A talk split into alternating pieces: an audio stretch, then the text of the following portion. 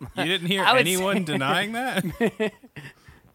that there Yeah, would I- be that there would be a, a second wave when we we when we I mean, I reopen. there are Literally people know that who- deny the entire existence of it. Yeah, I have people that I know that I know who don't think it's real. They think it's a Right. hoax. I well, yeah. I mean, I've heard that those people exist. I'm not talking to them or hearing any reputable. Like, there are people who think the Earth is flat, but I don't know them. I don't. Like, Actually, Nate's I'm not going to tell you about consider them in the conversation of, hey, we. If I said we all agree the Earth is round, we wouldn't be like, no, there's a few I got people news that think for it's you, flat. dude. Okay. Think about this. You Break it to a- him. You Nate, take a go penny, easy on him. me. You take Give a penny, which I hate. I hate pennies. You take a penny, you put it on a railroad track, you wait for the train to go by. Guess what? That thing's flat. Pro- Come on. What you got, atheists? Irrefutable proof. What you got, atheist? Checkmate, baby. This is Aaron. Jeremiah, And Nate. we play in a band together. We spent years in a band discussing music and everything else. This is a podcast mostly about everything else. Thanks for listening. Nate, what is your worst? What is our like our apocalypse plan? I feel like you've got one. Me? Yeah, I feel like you're about to break it down. Like, Well, here's the I deal. okay. I was gonna break down this show I've been watching called Alone, which is uh, Dude, I know the person who won uh season six. uh, oh, I forget his name, Jared or something like that. Jonas. Jonas? Um, Jordan Jonas. Jonah, Jordan, yeah, that's that's the guy. He's a, he's weird, but uh, I liked him Um, a lot. and then his brother Ben, who I knew better, is on uh, season ten. But I don't. well, I haven't I- seen this, so don't tell me who we're wins only on anymore. season seven. I oh, think. Oh, he's either either he's on season seven or or I don't know how far out they plan, but I I, I just saw like, oh, my brother's gonna be on season blank, and I thought it was Cool. ten. Maybe it's seven, or maybe it's nine, or you know, Gotcha. and just either they're that far out. But I don't.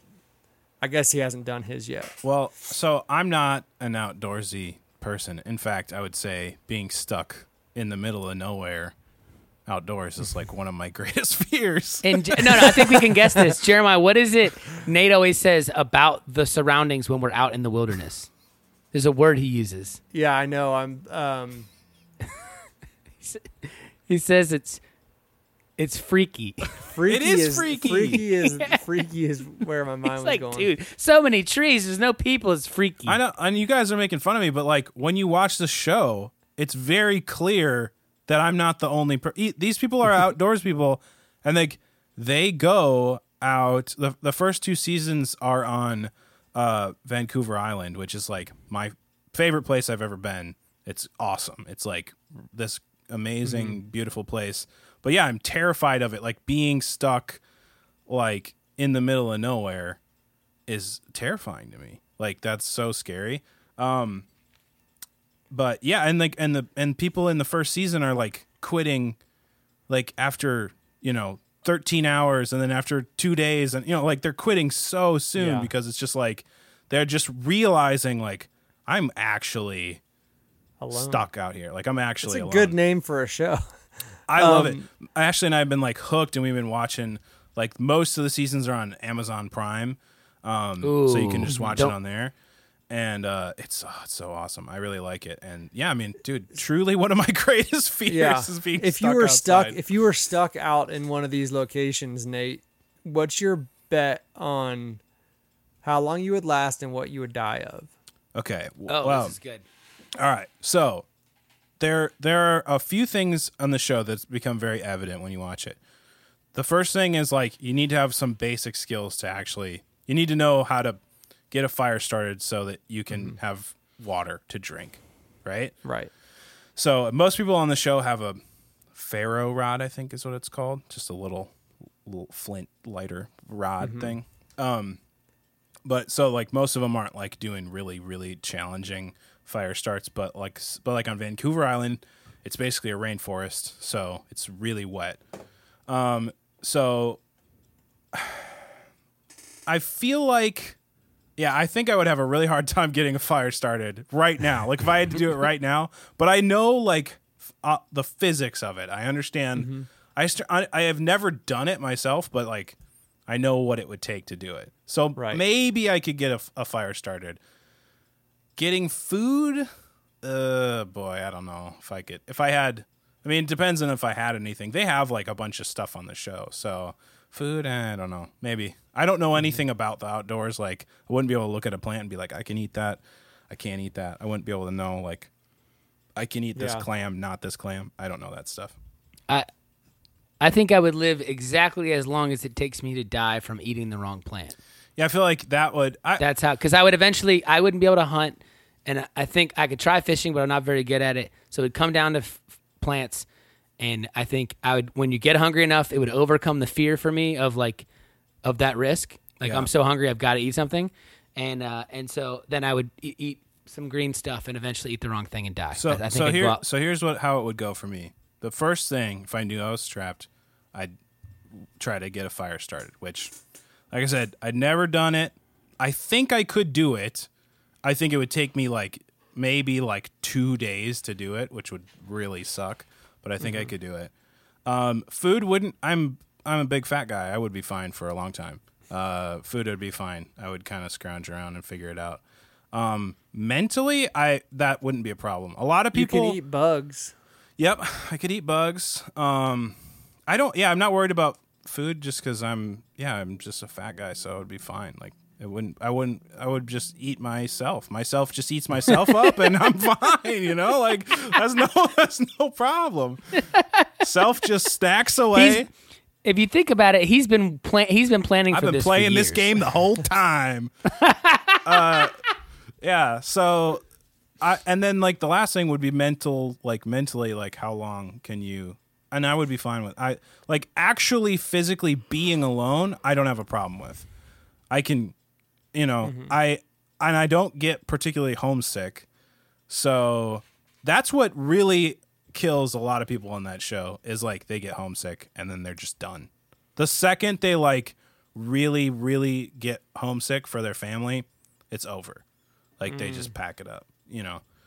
And for some people, that's like a week. because they think about like a year away from their family, and that's like too big. They of just, a cost. yeah, they just go. They just, you know, they just think, why am I doing this? You know, like money. Money is the bucks. answer. Or- Usually, no, it was like five hundred thousand dollars or something. I was gonna say fifty thousand. no, it's five hundred grand. Yeah. and it's like money and then the the only other thing would be like personal sort of like triumph and so Mm-hmm. once you miss your family enough that doesn't matter so then you just you know he's the Dude, money they're stuff. not competitors, man. no i mean and like I, honestly it's like it's surprising who wins sometimes. And sometimes people lose you know and it's like really not their fault um and that sucks but you know whatever. There's dude there's some people that do some amazing stuff. That's so cool. And some people who like really excel um get really bored because like they just absolutely dominate right at the beginning like they mm-hmm. just get everything they get a really good source of food they get like fire and shelter and everything's like amazing and then they just are like i'm bored and, what They're am i doing waiting here? it out. Yeah, those people, dude, that happens. There's always some really cocky guy, and he'll get up there and just be like, "I, I'm, I'm literally not going to move. I'm not going to, con- I'm going to conserve as much energy as possible." And then, like after like 20 days, he's like, "I've literally done nothing for 20 days," you know. And there's just like they just go insane. And then there's other people who are like making a deck of cards out of wood and stuff who are like doing projects. People build boats all the time and instruments and drums and stuff. It's really cool. So it's I got to get into this. it's cool to just watch people turn survival into living. That's what's really like inspiring about the show is mm-hmm. like you're watching people go out and that's what makes me think like, "Oh, I, that I could do. That part I'm would be fine at." Um and that's the part I've never thought about. Like I I'm not really interested in survival like for myself. I'm I'm fine. But the, you know, the idea of like, well, if you're in a situation like how good are you at like keeping your mind occupied and I am really good at that. So I don't have any skills, no survival skills at all, but I got I got my mind. My good my good bud, the mind. your best pal. Yeah.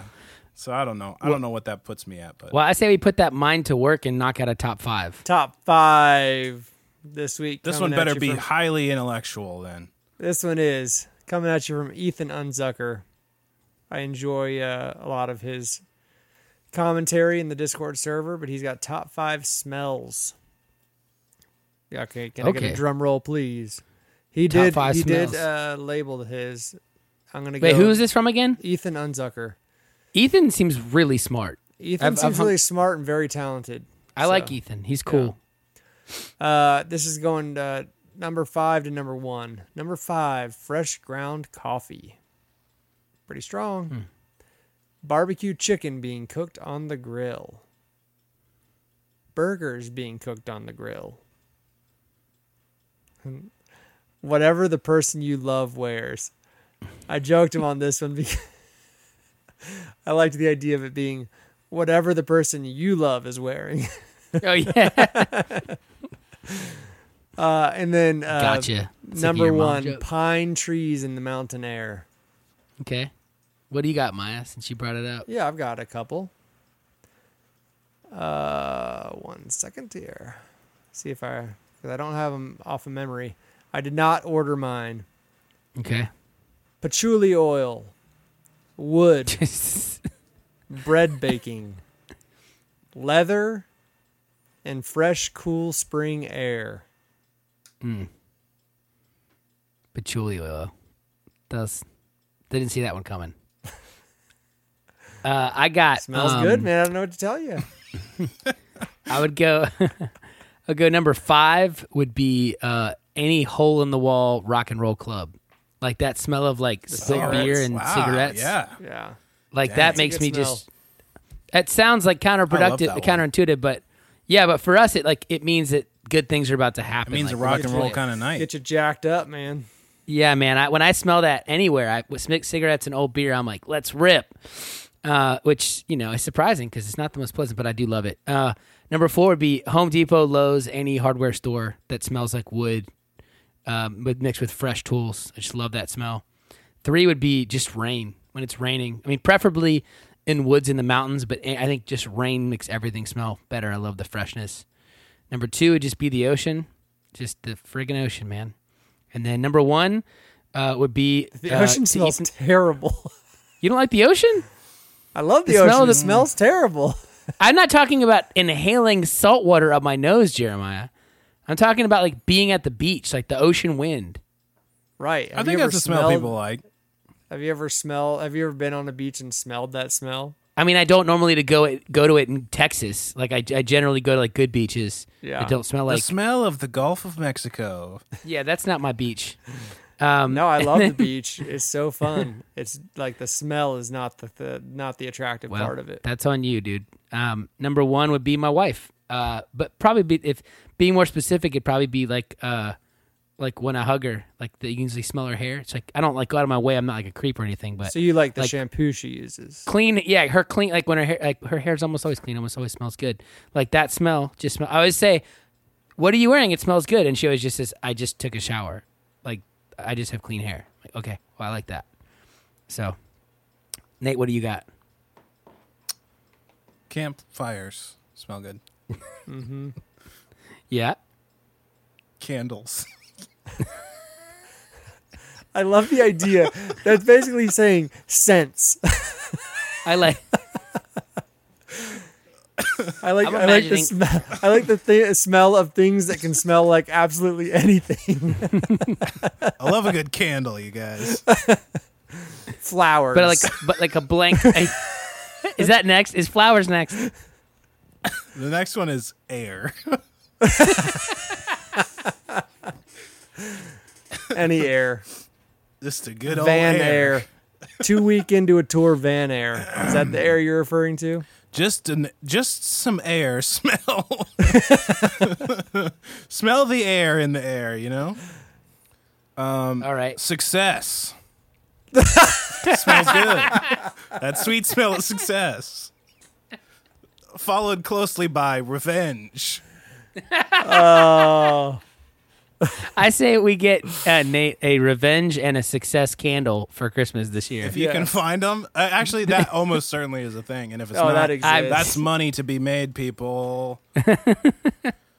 well Oh, man. speaking of success what successful person are we talking to this week jeremiah Johnny Smurtle. Is that how you say his name? You think?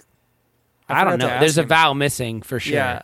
So don't don't hate me, Johnny, if I got that wrong, but that seems like what it should be. Johnny, Uh, you may know him from the band Beloved and the band Advent. Both good bands. Two amazing bands.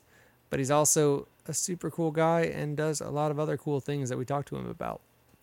He does something you may not know about that you should that he's actually really knowledgeable on. So Yeah. it'll be it'll be a good talk. Let's do it. Let's chat.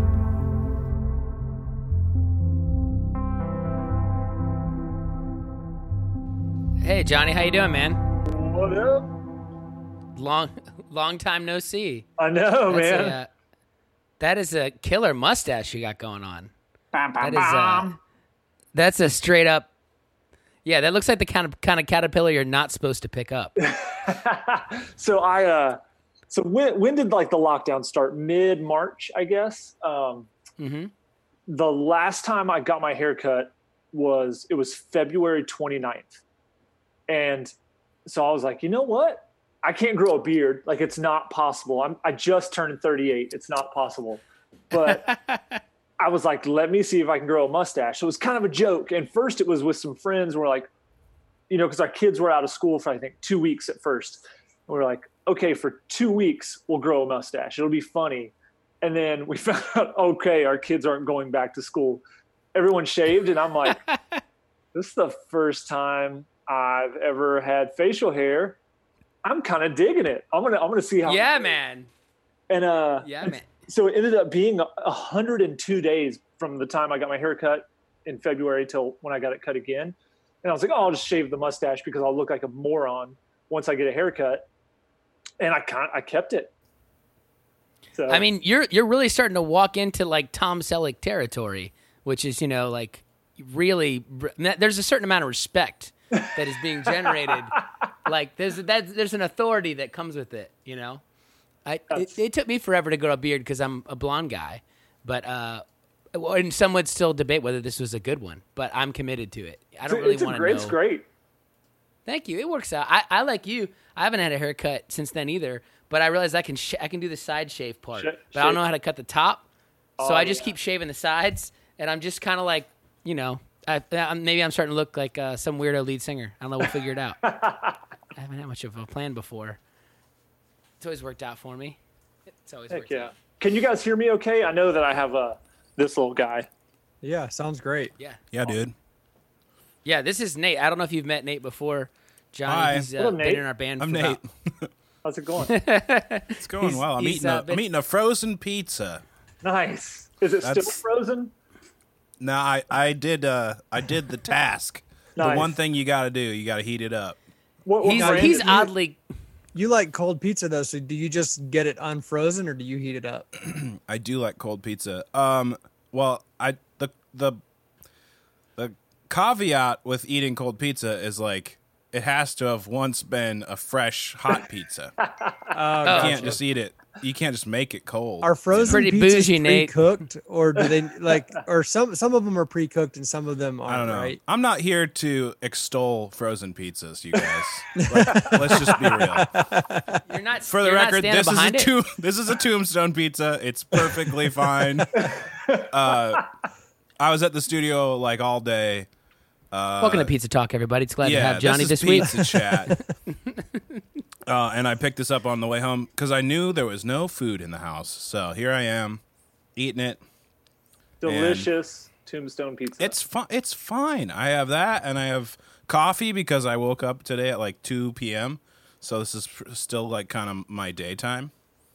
So I don't, I don't know if you ever knew uh, Matt Goldman, Johnny. Do you know who Matt Matt is? You know, we we had crossed paths, obviously, but um, he wasn't the uh, he wasn't the um, superstar that he is now. After because we met, he hadn't done any any uh, Underoath records.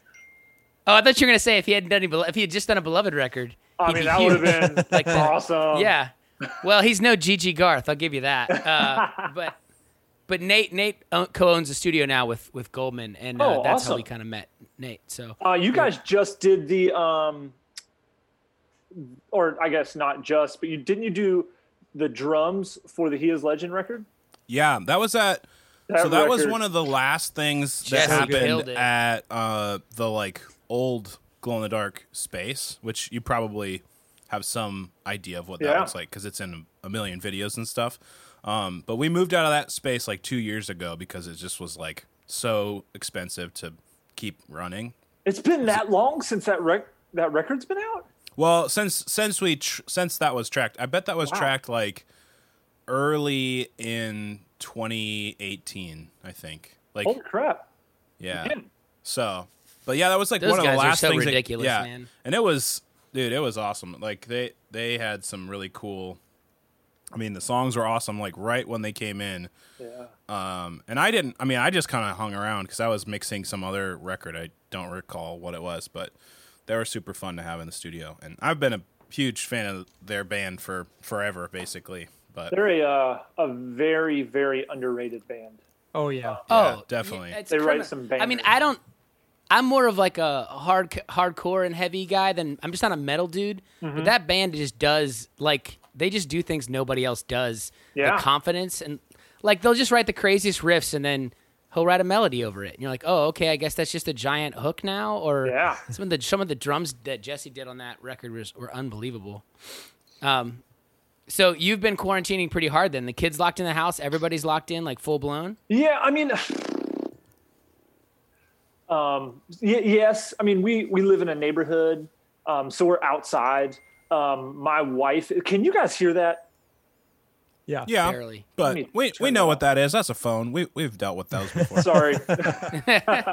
um, you know, so my wife is a surgical nurse in the operating room. Um, Sweet. so we and you know we don't want like she's not dealing directly with covid patients even though the hospital she works at is um they i believe they just filled their last covid icu bed um which Oh, they wow. they never got to that point um in the height during the lockdown north carolina's I- i'm sure as you guys know has kind of loosened up so it's a, it's a little wild but uh um we we are um, we do everything we're supposed to do, but we get outside and um, exercise and fish and swim and all that kind of stuff.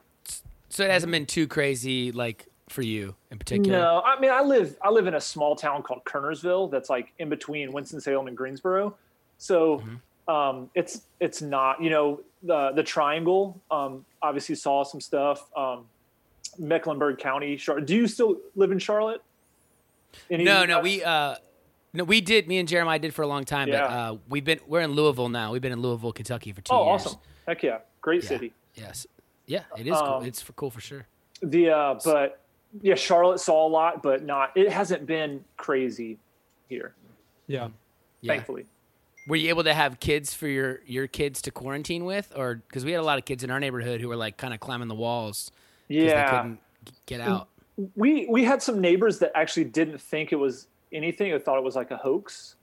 Um, and both of our kids have asthma, so um, we were just a little more cautious. Um, you know, we saw, you know, after you know, once we got into April, it was uh, it got to a point where um, we like our or their nieces and nephews, you know, because we knew that they weren't, you know, just hanging out with a whole bunch of people. So so we were um, to we you know we, we would see each other and things like that. But so we didn't go crazy. But I mean, my uh, my daughter was super heavy into dance, um, competitive dance. So obviously it was like it hit her hard.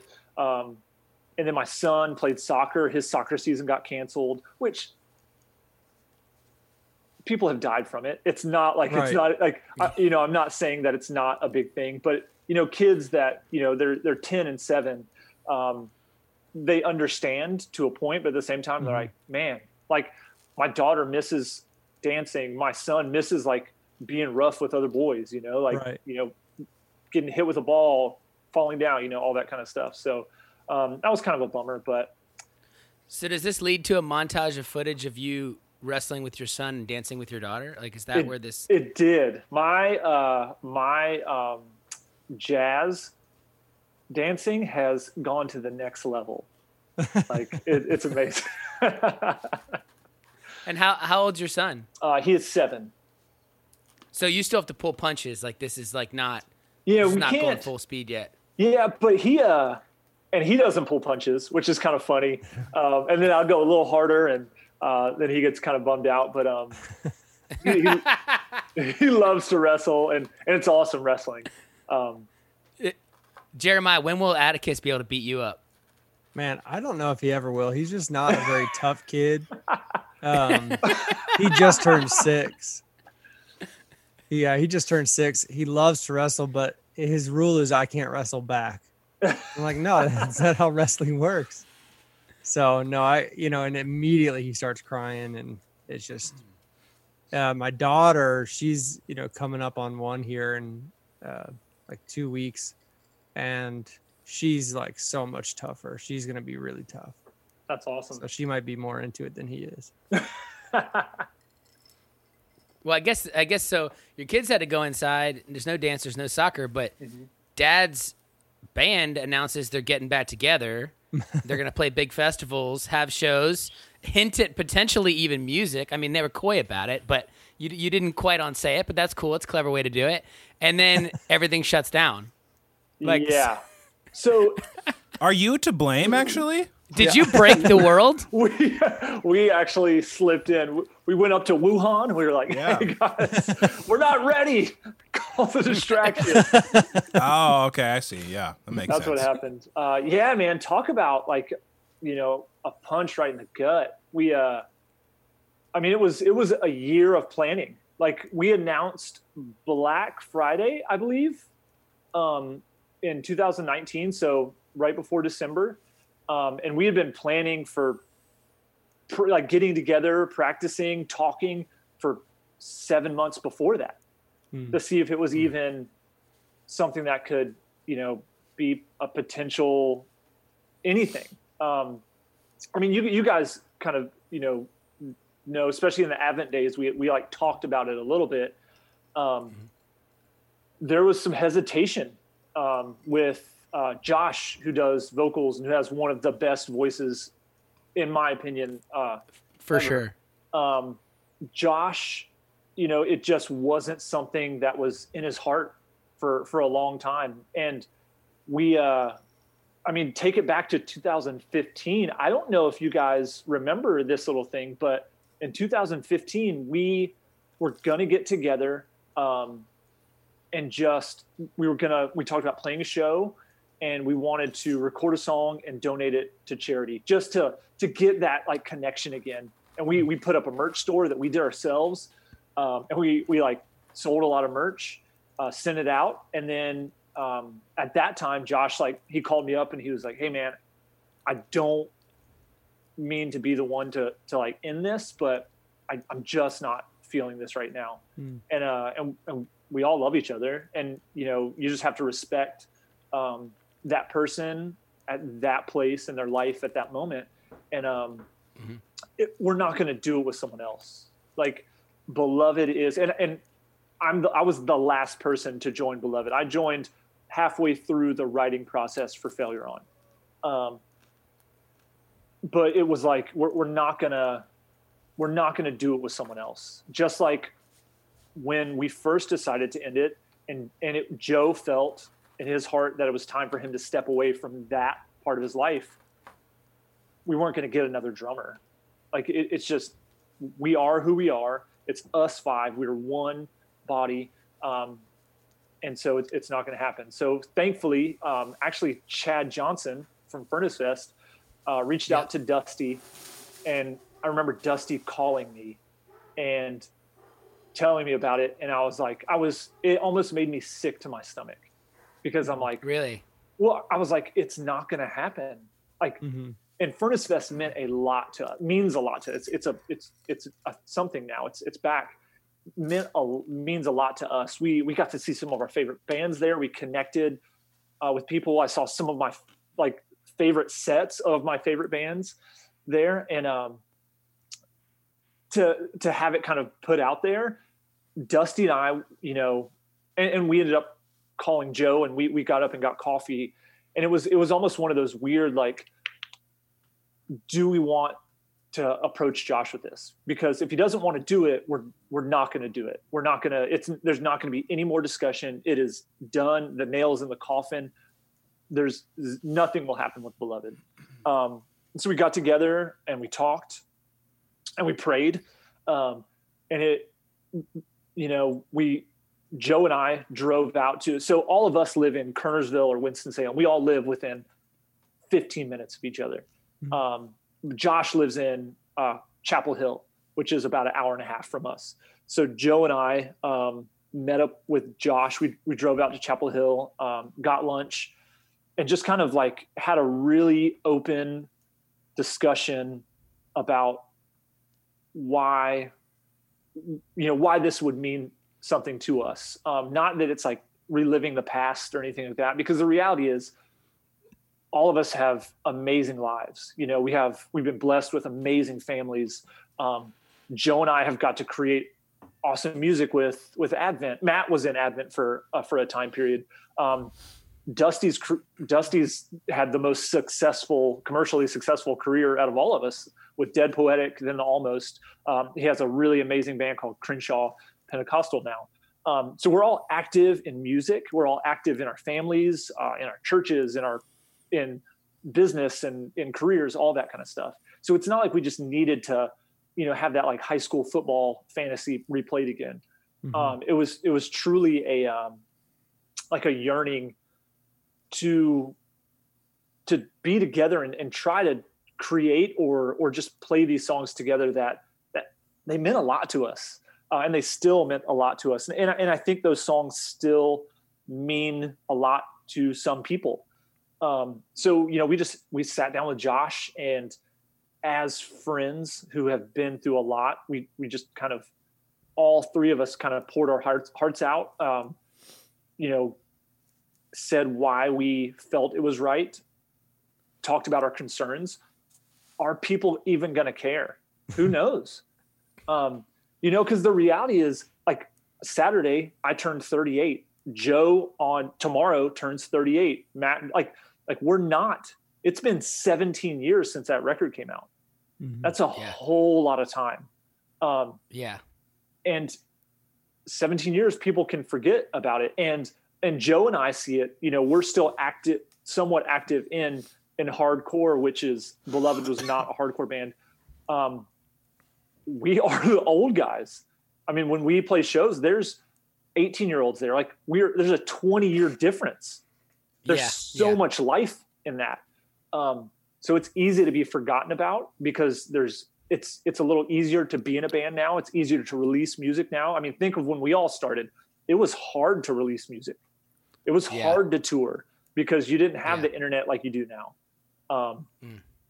So uh, so we were we were worried about it. Yeah, but, but you know, it's it's funny though because that all that stuff like it it's so true. Like we torn out, we still tour, we still do our do our thing, and we have had a drummer filling in the last couple tours, a good friend of all of ours, and he's like what 23, 24? Uh, yeah, something like that. He's like he's like 15 years younger than we, we, are, and so like the last tour we were on, and we were you know we've gotten into everything. He he grew up really into hardcore, yeah. which is awesome. But so we were talking about Oasis, and he like had never listened to Oasis, so we're like oh we should like play, we should like Mind so we blowing. like so we put Oasis on for like an hour, and then we watched the documentary one night. And then he was like, one day he was sitting in the car, he's like, they were like one of the best bands ever. Yeah. He's like, was jamming all the time. We're like, it's so, it's, it's, it, but it's true. Like we go on tours a lot, and I like realize I'm probably the oldest, you know, person in the room. So I could for sure relate to that. But, you know, that they're, you're right that those records meant a lot to other people, but it sound and they meant a lot to you. But also, what I appreciate, and, and it's true for our band too, it's like, the friendships go first. Yeah. Like the relationships are first. And that's the reason we've been a band for so long. And that's the reason that you guys have honored your situation and like not picked out somebody else or gone on, like made the industry first. It's like, like to me, that we've had some changes, but like there's always been certain people that it's like, well, I would never do it if they weren't telling me yeah. to. Like, no, I, I have to, you have to go. Uh, so that is like mad respect. And then you've been doing Advent for a long time. So, yeah. but to bring to bring Beloved back, it sounds like when you guys got together and you started jamming again, it just clicked. Like, was it right there? It it was it was a, it was such a weird and emotional feeling. So we we the the plan was before we say yes to anything, we have to get in a room, all five of us, with our instruments, and we've got to play two songs. And it was uh, it was "Failure on My Lips" and "Rise and Fall." That's what we decided to play.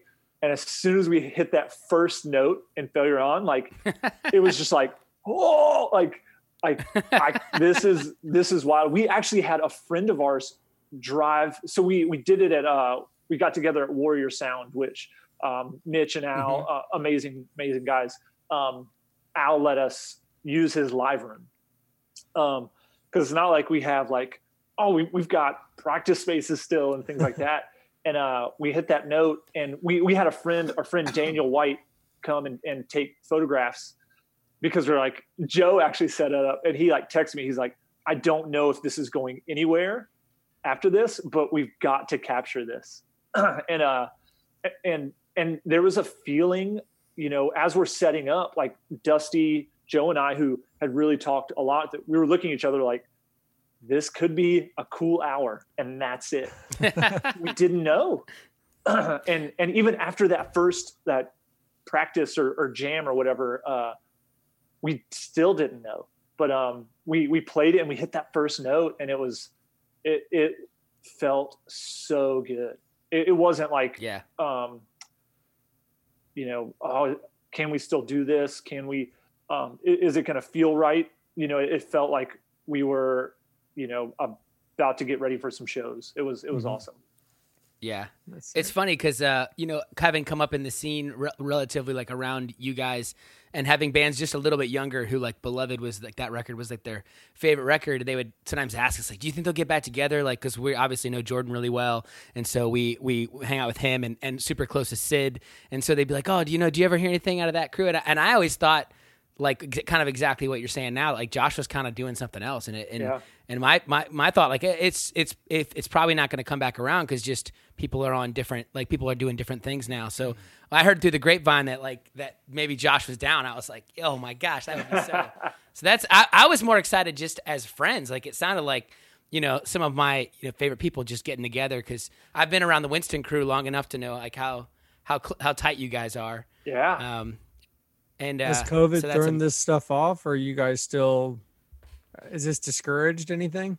Um, the only thing that's discouraged is like, um, you know, we planned for a year to have, you know, the show and the show, we weren't sure. I mean, it was a thousand cap room and we were like, are 200 people going to be interested or 400 people? And it ended up selling out in like, I think 28 hours or something like that, which Yeah. was, um, I still, it's Nostalgia is powerful, man. yeah it's still hard to comprehend that you know what i mean because no matter at the height of beloved or the height of advent it was never we could never have a thousand people come to a show um the, the last except for your breakup show. yeah Your yeah breakup show was yeah, that was wild that was a that was a fun one. We were I was there. Yeah, that was really fun. but but that was you know it was like oh okay it's just gonna you know because you know maybe people who've never seen us but um yeah so it was it blew us away and then furnace fest so it i mean it, it's a bummer obviously um but it's giving us some time so we we pushed it to i believe it's like april 12th is what we're looking at the next date um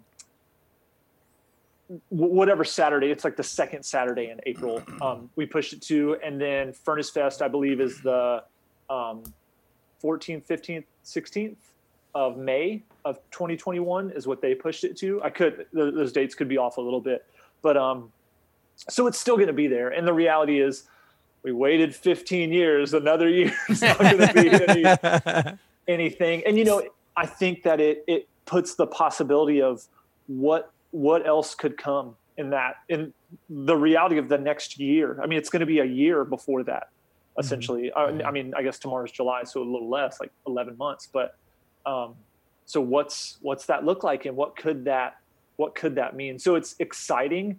Um, I mean, life doesn't slow down, uh, as I'm sure um, you guys with kids know. Like life doesn't stop, and when you have kids, um, it, it, it speeds up even faster. So in a year, it, a year is going to be here in no time. Mhm. Yeah, but I would say in 11 months you can pump out a new Beloved, a new Advent record, as well as like Master Jazz Man, Dance. especially because Like, we're all those stuck are at all- home, man. Just get to it. well within your reach. You Just know? jump on it, man. Just come on, get to it. Is, is yeah is is Advent still like I have a lot of plans? Like I don't know. Yeah. I haven't talked. Yeah, Yeah, that's you all know, you're gonna say. That's cool. We, we can move on. the hard time with the hard thing with Advent is Mike lives in Portland, Jordan lives in Nashville, and then Joe and I are in Mm-hmm. um, in North Carolina. And we're not the type of band that one person just writes everything and then we record it. We have to be in the same room, and that's the same thing that How Yeah. Beloved wrote. Um, we're you know it, it's you know people are probably like, why does it take you so long to write songs? It's because we f- we get together and we fight whatever ideas we have until we feel you know it's it's you know been fleshed out. But uh, yeah, we we um, I mean the plan was obviously before COVID was to to record another um, EP or a seven inch something like that with with uh, with Advent. Um, so we have we have new stuff to record. It's just getting people here, and, we, and and we're the type that we need to be in the same room when we record, not someone Yeah. records a part, emails it. So Is there like a personal guarantee that like it will be even somehow angrier than the last, like more pissed? Is, Uh, it, is like mean- that the is that the bar every time? Because we Jordan flew in to fill in for a tour with us. It was actually Nate's no, it was Nate's second tour with us. Um, Yeah, yeah. and him and yeah, him and Jordan are are, are they have a whole like side thing going on, but uh, nice. it's a it's it's a whole, man si- romance. whole side but thing. Don't worry about it. Yeah, Don't talk. thing. Don't ask Well, a question. we we call them we call them the front seat boys. But uh, and and by the way, this is our guy to talk to about the jacket because we've been wanting to get them like straight up cuts, like motorbike cuts that say Oh. like a big emblem on the back front for Jordan boys and Nate jacket. that say front seat boys. That's what I'm- Um, with a Z, Z- boys. Nate. Sure, yeah. IZ. Uh, that, you have to ask Jordan about that. Jordan will definitely add a Z. I was gonna say if, if anyone's gonna be opinionated about something like that, it's gonna be Jordan. Jordan's gonna spell Jordan's it gonna- B O I Z. yeah, yeah, Yeah. And then there'll be a bunch of other nonsense on the bottom of the circle. Shrimp, It'll be like- shrimp it'll be- emojis. Yeah, and then and uh, then Yosemite Mudflap will be right in the center, and it'll just be Mm-hmm. like it'll be nailed in. But he he was you guys had just finished like the recording the record, the last record, and he was like showing it to us. Oh, we were all in the car, like uh, we're like, oh my gosh, this is even this is like 2016. We're like, this is even angrier. This is so pissed. Uh, You know, with so it, I, I, we we write songs based around like like we're not the type that can just like create a song. Um, like lyrically, Joe Joe knows how to put um, collective feelings into the perfect words um, that really are that make you kind of dig into what he's saying and and hopefully make you reflect on yourself. But um, Mhm. you know, uh, pain and suffering was written out of his father's death. Um, Mm. Like him sitting at his father's side in his in his parents' house in the floor, um, and what that did to him and how it affected him. I mean, we're we're a, a big family. How it affected all of us. Um, Joe and his family. I mean, I, I didn't. My father was not in the picture growing up, so Steve Musten. Um, I don't want to say he like filled a void, but um, he was a special person, and so that's what pain and suffering came out of. Uh, that um, that time in Joe's life that is one of the darkest times, and there's some other things that kind of happened, and you can read it in those lyrics, and you know, Shadow of Death really kind of touches on it, but also um, politically, 2016 was was a, a wild year. Um, Mhm. and you know 2000 or 2020 is a very wild year. Um, and and you know i think anyone who is a um, a lover of justice and mercy um, would agree that the past few weeks month have been um, pretty pretty alarming and and heartbreaking. And so joe I, I know things are, are building up in Joe for for these these new songs that we have. So it, it's uh, I, you know I don't want everyone to be like, oh, it's going to be crazy and and you know wild, but um, it, it's it's but it is. yeah, it's it's been a wild time, and I think you know the the one thing, and I was talking with someone about this, um, the amount of powerful art and music and literature and film that is going to come out of all this, it's going to be it's going to change the course of history. It is. Yeah. Um, and, and I'm not. I don't want to get political and then like point fingers, but it will change history. And I hope um, that my my hope and, and and prayer is that the church helps lead that. Um, Mhm. and the the body of Christ helps helps lead that, and and that's where we kind of come from. Obviously, we, um, you know, not everyone who likes our band is is a believer, and that's absolutely okay. But um, everything that we try to filter our our emotions through is is that lens of uh, of Jesus. So Yeah. Mm. I was gonna say it feels like right now is a really um the especially when it comes to like art, the line between creating something, you know, that's political and not political has like been nearly erased. Like Yeah. it's real it's gonna be really hard for people to make, you know, emotionally congruent like art Mm. and without touching the things that we would consider political right now.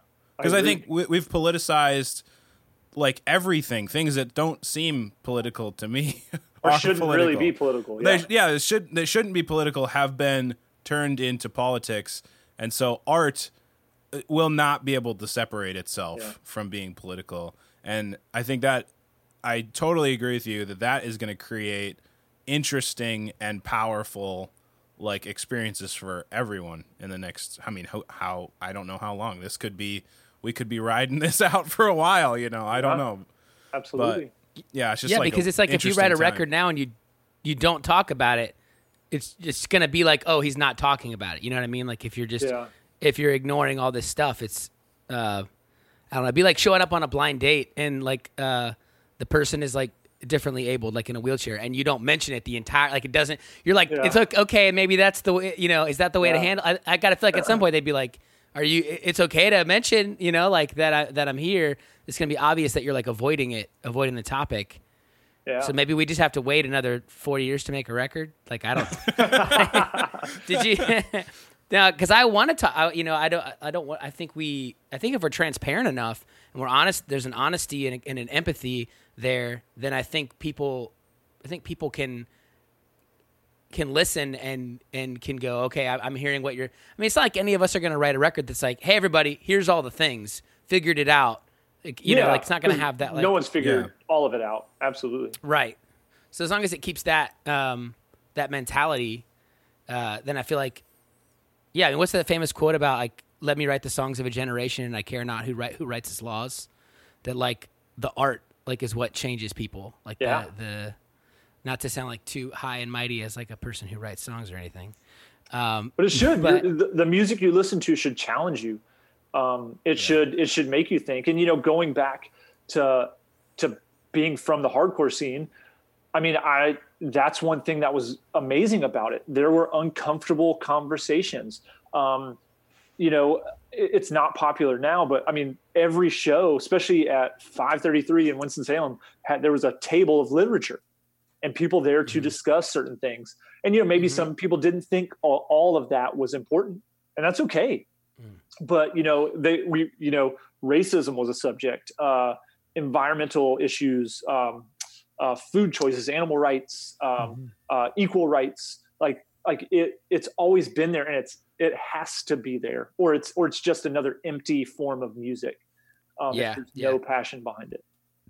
I think my best case scenario is uh, years ago we played that Sincerity Fest with you guys in Pittsburgh, and it was like I think we were the only non-hardcore band. And it was amazing. Uh, and it went great. It went great because people were like, "If your heart's in it, then I'll listen." And I remember that crowd, like maybe because Jay told them who ran the fest that he liked us, but people gave us that two song fair shot, and then they were in on it because Yeah. it was like, well, if you're, and that, and that's what I miss a lot about how music, at least how how shows were booked, you know, 15 years ago when it wasn't just every show was just a genre Like Yeah. it used to be like you'd have like five different bands and there'd be like hardcore and a metal and like an indie band and and everybody Yeah. would just put their heart out there and it would uh I don't know, it felt like there was a lot more opportunity. Instead of it wasn't as much of an echo chamber as I feel like there can Yeah. be now.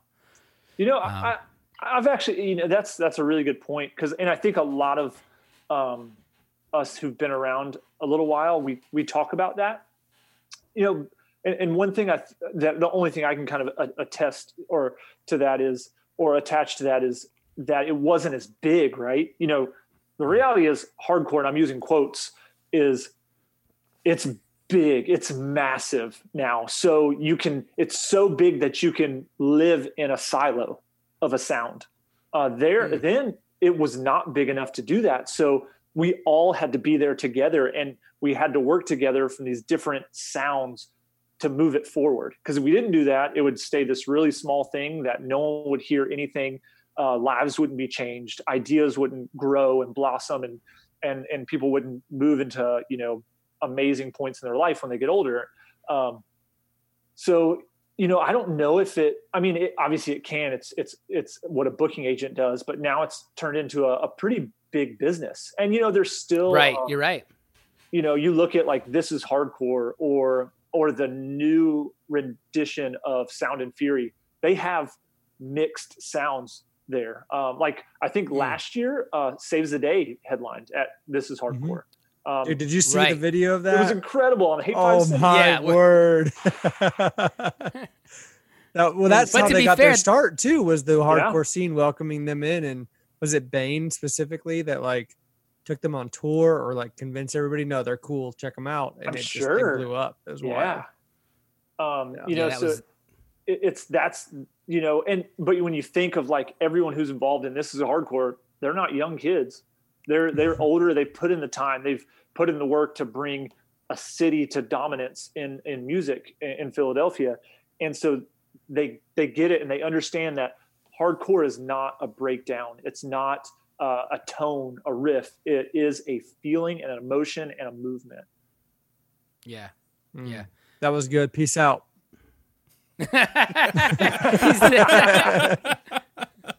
yeah. No, it's it. I think it's cool too to see kids. A lot of kids starting like these bands that like are are like I, I'm I'm seeing a lot more of this kind of like.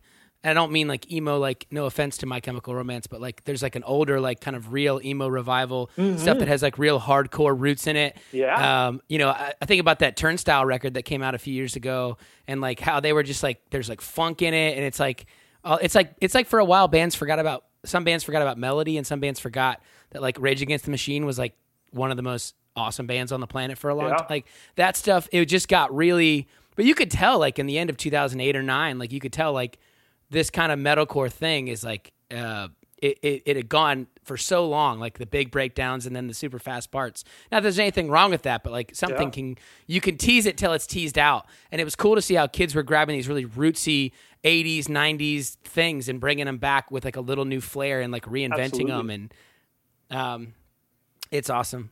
But speaking of of big business like we really wanted to talk about your business um because it's because you just can't seem to do enough things. Like you got like, how many bands and like you, and you got kids.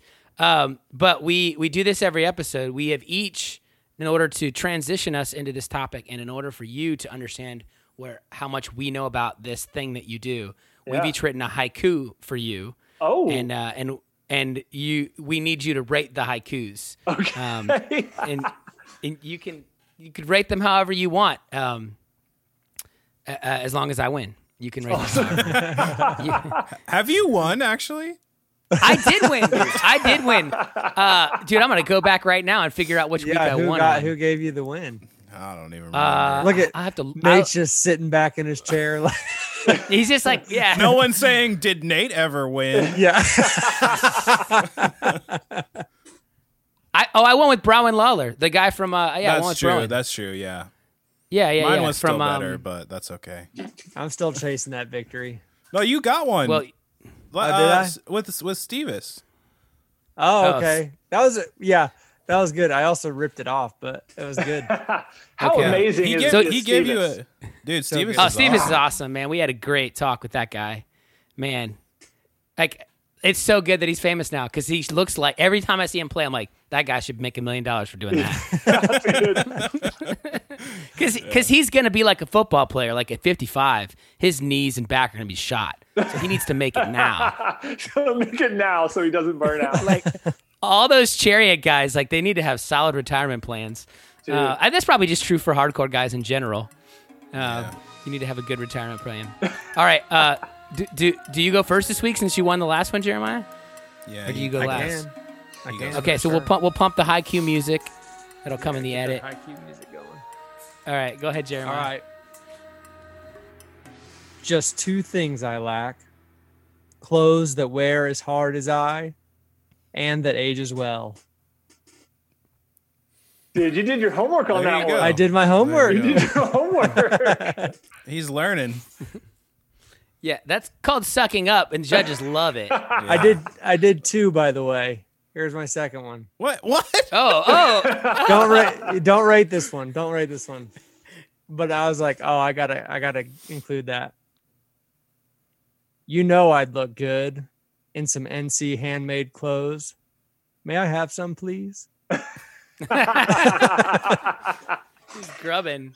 Oh Straight up Oh My grubbing. Goodness. So, so Johnny, what would you rate the the first one? The second The one has to be one. ignored. That's that first yeah. one is high.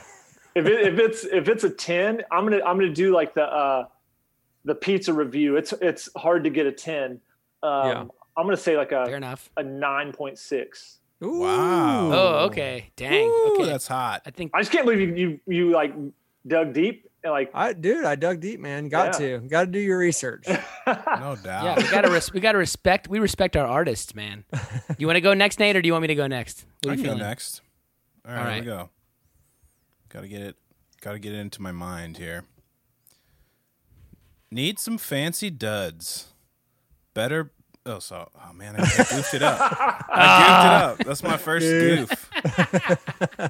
Need some fancy duds. Better to buy it for life. Now check out my fit.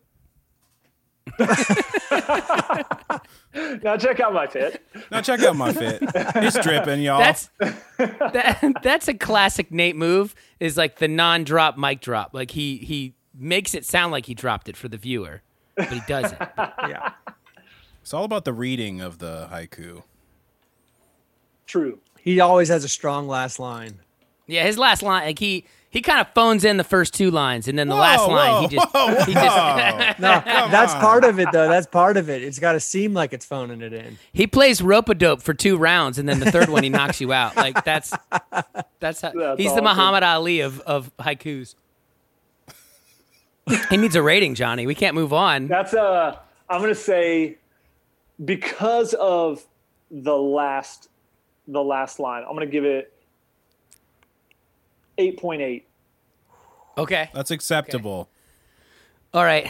I, I usually go for funny, but I, I I I try to go for like the heart here.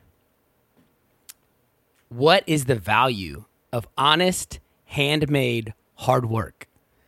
That's why they're called goods. Mm. That's that's pretty awesome.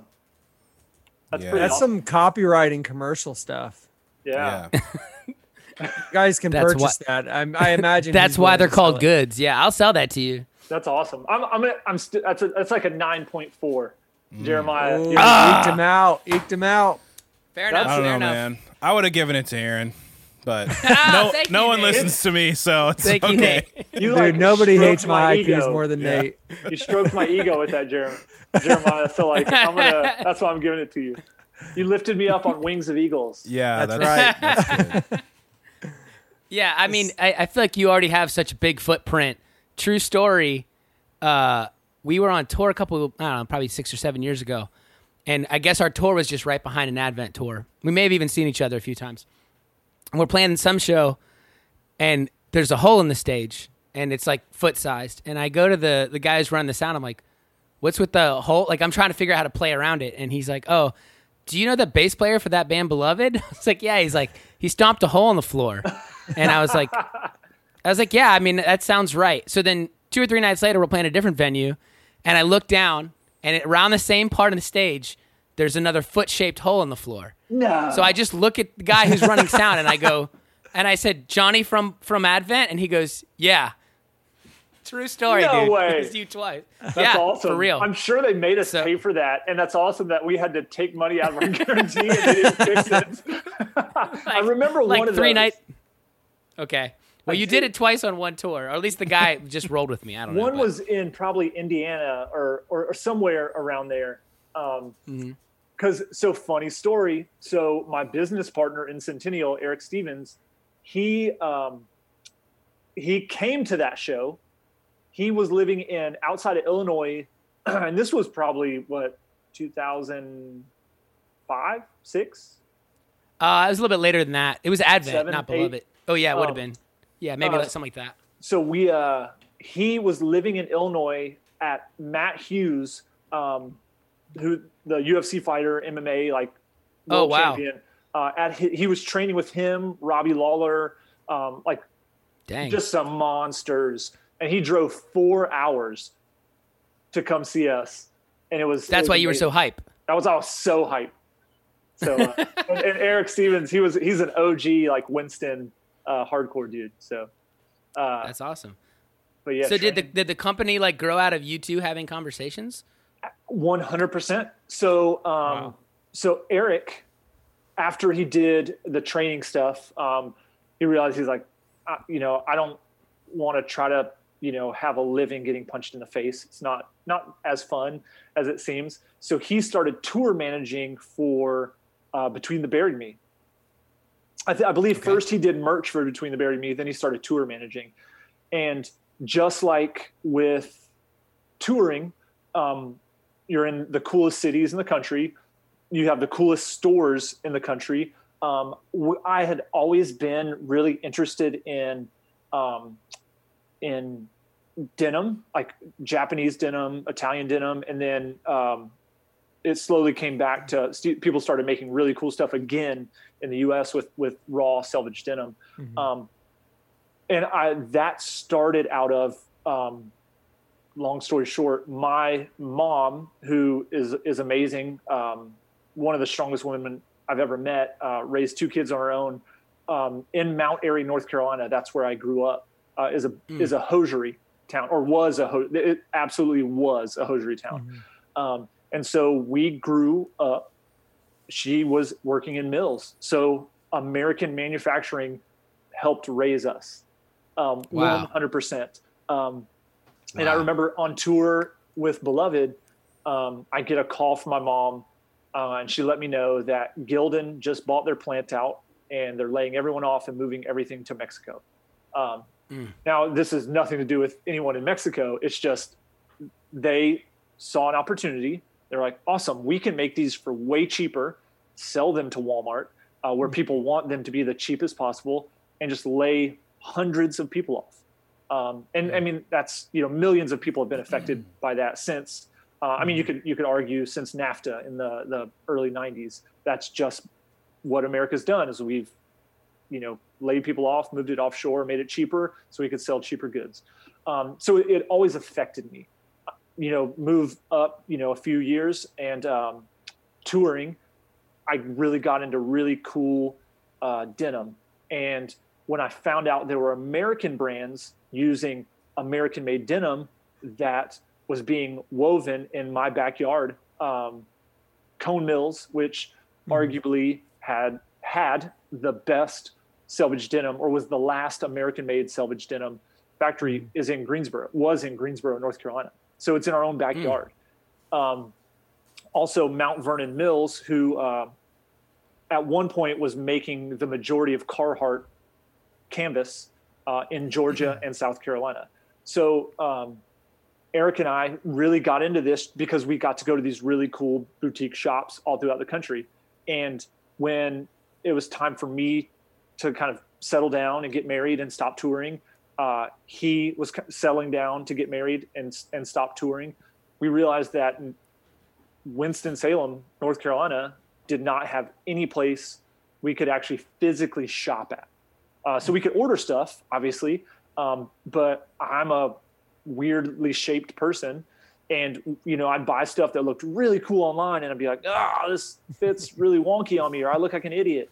Um, and and I, honestly, this all goes back to us being involved in hardcore. Um, in hardcore, when shows aren't coming to your town, you create a venue and you ask bands to come. So you create a DIY. Yeah. it's totally DIY. So in our minds, it's not just, oh, we want to complain about it. No, we're going to see an issue and we're going to do something about it. So we scraped money together um, and we opened our first store, um, Centennial Trading Company, in 2011, September of 2011. Um, and we fo- it was a fo- it was a denim focused shop. So we actually weren't a brand when we first opened. The idea was to just be a denim retailer, um, and we sold um, at that in 2011 the best denim brands uh, that were made in the USA, uh, and it was amazing. It was fun. It was hard. It was scary. Um, we sold a lot of freaking jeans. Um, Really? because no no one I mean people were coming from all over North Carolina to shop with us. I was Um, going to say, did you become a destination because there wasn't a lot like that? absolutely um, and i mean we still had real we had still had full-time jobs uh, or jobs on top of it um, which we, we've always had um, you know it was at first it was weird because anyone who's into raw selvage denim um, knows it is not cheap and and made in the usa it's it's you know is it's an expensive um, piece of clothing. Now, the idea behind it is some people who have a lot of disposable income want to buy a lot of pairs of jeans. That's awesome. Some people, it's like, you know what? I'm going to buy this pair of jeans. I'm not going to have to buy another pair for two, three, four years or however long uh, if you take care of them. So it's an investment piece. Uh, and that's what I, we always saw that to be is, you know, there are some things you need to trade up on. You need to spend more money on it so it lasts you a lot longer. So your cost per wear is is super minimal when you when you you spread it out. And real people made it. Obviously, there are real people everywhere who are making clothes, um, but people that that live next door to you or live in the town next to you um, and and have a family and, and, you know it, it all supports community um, and you know i always think back to my mom getting that phone call on tour that my mom who struggled her entire life getting laid off because someone wanted to make stuff cheaper and people wanted the cheapest items they could possibly get. Um, so we wanted to sell the best items we could. Um, and it wasn't about you know um, selling expensive things to rich people. We did sell a, a lot of things to rich people, and that was awesome. I was super thankful for that. But it was about mm-hmm. finding people that that meant something to, and and providing something that they couldn't just get anywhere else. Hey guys, this is the part of the episode where I interrupt things to invite you to check out the Epicenter. The Epicenter is our Patreon based online community. If you're enjoying this podcast, you should check it out because there is a ton more content just like it. There are three different tiers with tons of other perks like exclusive music, video content, and merch, with more being added each month. And it's all built around a Discord server where we hang out and keep each other encouraged and inspired. Additionally, there are bonus episodes between the notes each month available only to Patreon members. Right now, the patrons have access to a whole series of episodes we are doing on our 2010 album Yet.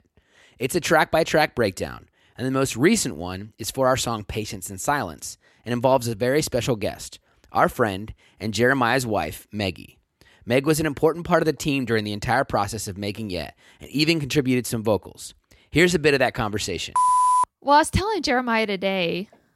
Do you think I should get into this now? Sure, but I don't know what you're getting into. For sure. Did we talk today? Have we talked today? Maya. um, uh, I was telling him what's kind of hard though, thinking about all those times is that was a time of really bad anxiety for me. So that kind of permeates the entire process of writing uh, that whole time. So there's a lot of good moments, but then there's a lot of like wasted moments now because of my anxiety and how debilitating it was at that time. So, Was that just from all the Um, transition you think, like in life? well, probably that's what uh, triggered Mhm. um, some of my uh, it, it, some of it was my OCD. So I was obsessing over, um, at the time, what something that's been a struggle all my life until recently, um, is the end times. so I was like, uh, at the time, at that time, that was the thing that I was anxious about. And so it was kind of, and also this idea that we needed to go be martyrs somewhere. I don't even, I won't even get into that, but it just, well, you're welcome to if you want to, because I think people would find No, it I don't want to. But I'm So you And can only imagine driving through like all the backcountry parts of like the southern Bible Belt. How many church billboards are just like Oh yeah, trigger, trigger, Trigger, trigger, trigger. Yeah. I, I got to the point I couldn't look. If I saw a church and a church billboard, I knew not to look. yeah, they're usually just gonna say We were both very under- incendiary. And now I don't care. Now I'm good. But um Yeah, and I know I was I was like I'm still not good at being a support in that way, but I was really bad then because I just didn't get it at all. I didn't and not not that I didn't understand it, like I it wasn't even registering that it really was as big of an issue as it Mm. was. but other than that, like there were definitely some really good moments and I mean I didn't want to be anywhere else. Yeah, I so- can remember starting to learn to get to know you better. I mean, even though you'd kind of been in our community for like really a year in in a real sense, like, and it Mm-hmm. just always registered like, oh, Meg's having a good day or Meg's having a tough day. Yeah, and- I mean you can tell. But yeah. the good days didn't mean like it was all like those days. You would you you would be happy, but you'd also like you fight for yourself, and you'd you know you like there was Mhm. just more like vim and vigor, and like you know and and Yeah. all that Yeah. stuff. But um, but my my my uh, my remembrance of it is just that it like yeah that there was stuff you guys were like figuring out, um, but that like Mhm. it was pretty easy to incorporate you into like because we all were like try to be pretty easygoing and reasonable and also yeah. like kind of call the ball on like what our responsibilities were and what we were choosing to do and then from there on out it was just like well that's what we said we are going to do so we're going to carry out and carry the load and and in that way like you just Mhm. you really just kind of jumped into the flow really Well, yeah, I mean, y'all were easy to get along with. Um, first off, and then I have two brothers. I've always enjoyed hanging out with guys, and so I think that's part of it too. Is that I just endure, enjoy, endured you, you, Maybe. there's a Freudian slip en- enjoyed, endured, little Yeah. Freudian slip. uh, uh, hanging out. So, okay, I'm, I am one of the worst My Epic fans there is. oh that's so appropriate Look, you play me the album, I'll remember every single song. Yeah You asked me to name the song, I couldn't tell you the name. I say we do a quiz real quick. No, we name we no. name songs and see if Oh, if okay. they're No, first you have to say if they're even a my epic song and second if they're on yet. meg is hail on this record no. No, it's Oh. not. It's not. that's It's good not. that's It's good On, is is untitled on this record no. I don't. She's doing pretty strong. Is um, is poor on this record. If you want to hear the rest of that conversation and get a ton more awesome content just like it, maybe take a minute and go check out the Epicenter over at Patreon.com/slash The Epicenter. Now back to Johnny. I feel like I feel like Nate might know more about this than I do, and potentially Jeremiah does too. But I'll I'll play, and and our other guitarist Tanner I know knows a lot about this, but. Uh, so bring me in into the loop a little bit. So, uh, in the audience, raw selvage denim. Like, explain exactly what that is. Yeah. Um, so it's so raw denim is so when you look at uh, the majority of jeans you find anywhere, that fabric has been washed, you know, 40, 50, 60, sometimes 100 times. Um, so it's, you know, because it's soft and it feels good and it feels nice. Um, every time you wash clothing, you wash it and dry it, you are you are stretching and um, weakening those those fibers of the denim. Um, with denim is you know just a quick denim is a twill, so it has a warp and a weft. There's there's um, there's threads that go one way and threads that go another way, and they weave in between each other. It's it's it's so it's called a twill. It's a really strong fabric. Uh, canvas is is woven just like that. Um, so so it's a strong fabric that wears a long time. It's super tough. Um, you know, going back to canvas, if you hear a duck canvas, which Carhartt made famous, um, it was for you know they created it for duck hunting, so briars and things like that couldn't just rip through it, uh, like a chino or, or, or something like that, or, or polyester. Hmm. But uh, um, so raw denim has not been washed, so it's stiffer, but it also um, has not been slowly destroyed 50, 60, 100 times. So when you have it after a few months, you rip a hole in it, things like that. So so it's just a it's a a longer lasting untreated fabric. Um, selvage denim is the uh, so there's wide goods and narrow goods. Um, narrow goods selvage denim um, is is typically a 32 to 36 inch wide roll of fabric. Uh, when you have a narrower fabric, the um, a, a, the tightness and the weave, um, it, it's a little easier to control that because it's a it's a narrow good. So it, it's it is typically a stronger weave. Now you can get into the weeds with this and look at slub denim and, and things like that, things that are, are purposely woven looser for different feels and different wears and things like that. Where wide goods are more more for commercial use. So how can we make um, you know you're always looking at when you're when you're making something you're always looking at the yield that you get per yard so the narrower it is the less yield you get per yard the wider it is the more yield you get per yard so your garment will cost less uh, the more fabric per yard you have so uh, so that's kind of um, it go that goes into cost kind of a, a, a really really uh, quick explanation of selvage denim. Is is Yeah. there a term for people that know a lot about jeans, like denim heads or something? Like, do you guys have a? a- Uh, I mean, a- like, I, I think any yeah denim heads, just like uh, hip hop heads, or you know things like that. Yeah, okay, I didn't know if you had a freaks. specific denim boys. boys, uh, and and I don't. You know, there's people that know so much more uh, about about denim, obviously, than I do. Uh, but it, it's it's a it's an amazing thing, and and it's it's really cool to have a piece uh, or to have a garment, a piece of clothing that you we could all four of us buy the same pair of jeans, wear them, and they're going to wear differently on us. And after you know six months or a year, they're going to look differently, and they're going to fit us. It, we could be the same size, but they're going to fit us. Um, they're going to mold to our bodies and and fit us like like no other jeans that you know we were even though it's the same pair, same size, it'll fit us all differently. So, I've had a few oh. pairs like that. And what's the like what's the is it just like, hey, there's just gonna be six months where these aren't the most comfortable pants or Yeah. what's the, um, what's the trick?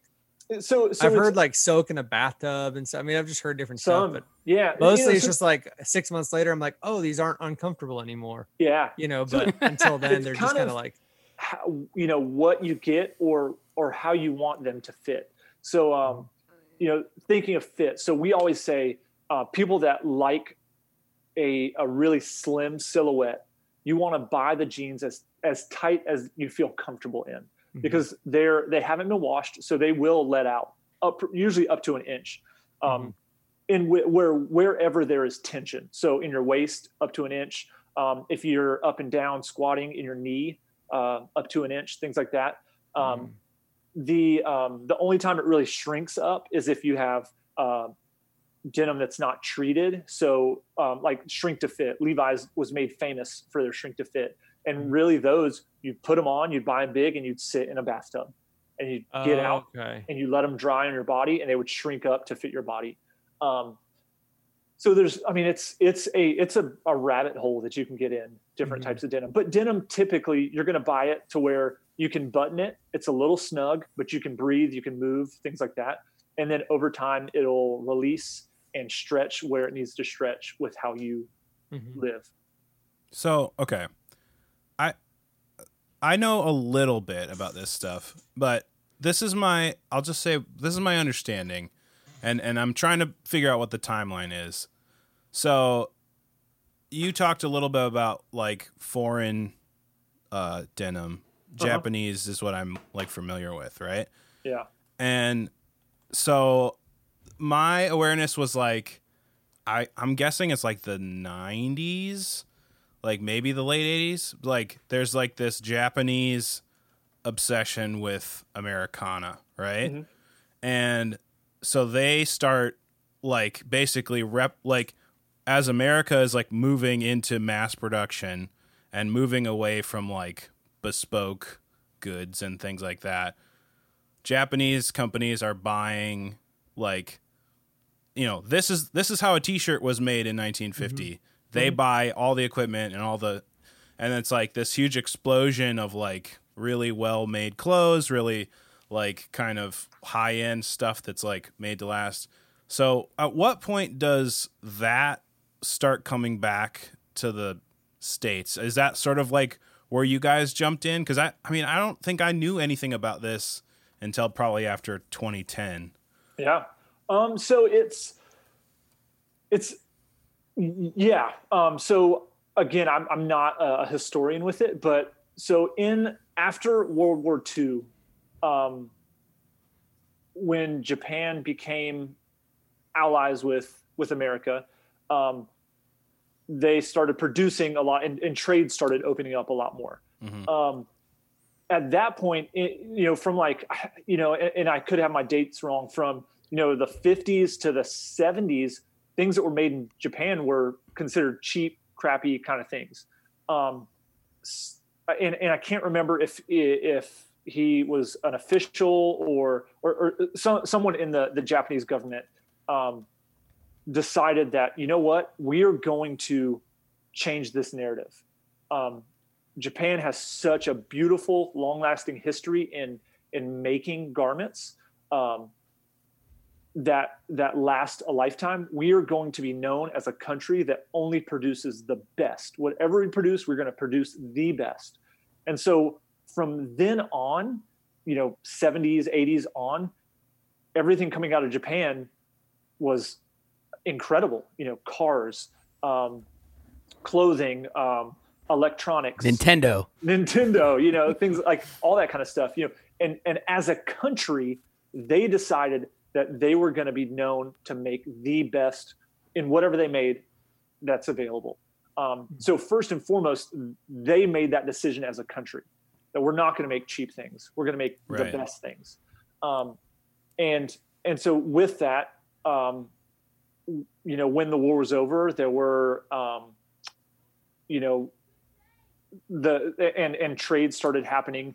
Uh, people in Japan started loving that classic Americana, like you just said, from from America. Um, you know, cars, uh, greaser, you know, super high cuffed jeans, um, rolled up, you know, sleeves, um, Marlboro Man, uh, Budweiser, all, all that kind of stuff started really getting into it. And with them making the choice to make the very best, and they started producing their own garments that were were kind of modeled after um, Americana, um, American military, um, American workwear, all that kind of stuff. They just were producing it over there because it was cheaper for them to do that.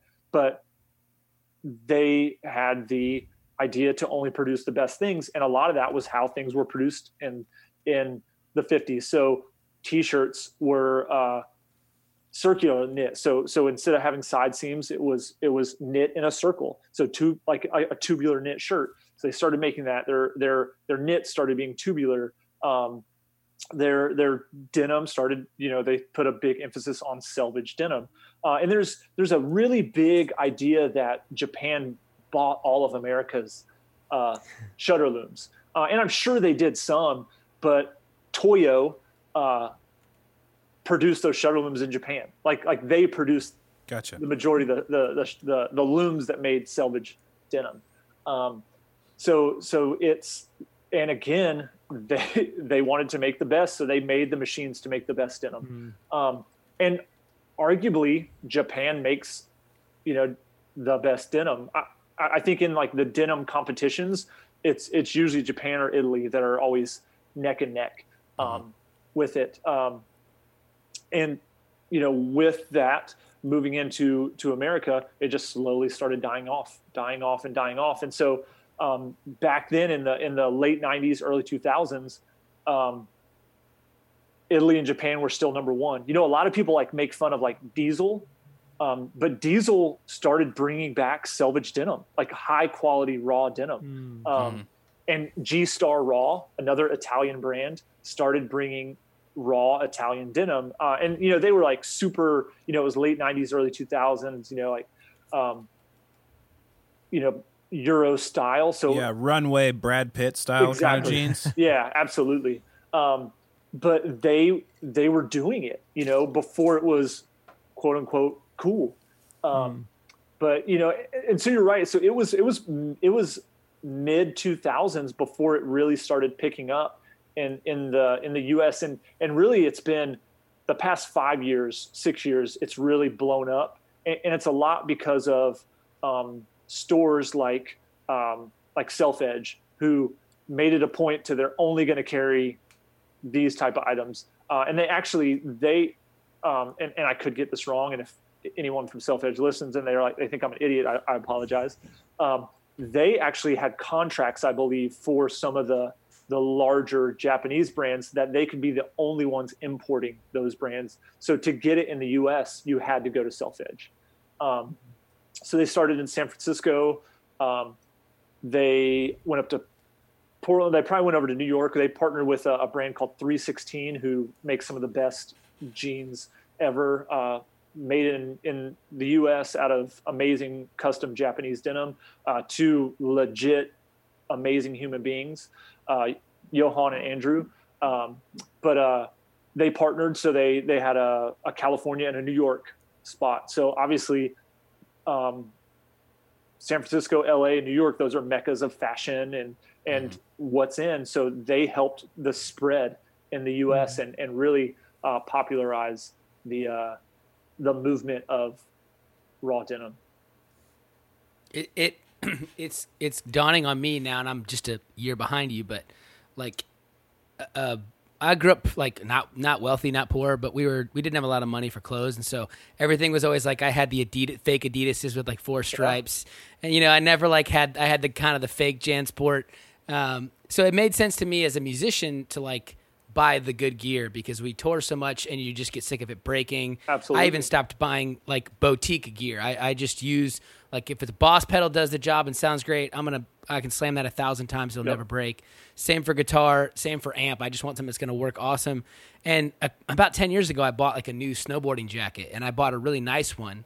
Um, and it looks still brand new 10 years later and i wear it like really often and it started to dawn on me like oh if i take the same approach that i take to like i would to a car or a house or to all my purchases like i have to put a little more thought into it but i think what i've been realizing is like what a lot of commercials are trying to sell you all the time is that old uh, like triangle of like you can get it there's the cheap good or fast. And you can pick two options but you can't get all three. Yep. and i feel like what what i'm being sold a lot in commercials is yes you can have all three. Yeah. and what i what i think i'm realizing and what you're saying is no you can't. We we do have to make choices um and like so you're just applying that and i'm now at like 37 like i'm starting to apply it to my clothing like okay like i bought h&m jeans for a couple years because we were really hard up and i needed jeans for tour and i blown out the crotch but why did the crotch blow out in eight months on a pair of jeans i just bought and now i'm buying them again like oh Yeah, like i need to put some some forethought into this absolutely. they weren't new. Like as Johnny was saying, like they're they're in the last quarter of their life apparently. You know, so you're Yeah. saying there's like literally just washing machines just yeah, yeah. burning out this fat. Is that yeah, that's and, wild? and when you get stuff that's already faded, they're literally using um, belt sanders, like like hitting them with belt sanders to to make that distressed look. Uh, and then when you add uh, cotton's a really strong fabric, natural fabric. When you add uh, polyester, so you know people want stretch jeans, um, they typically don't last as long.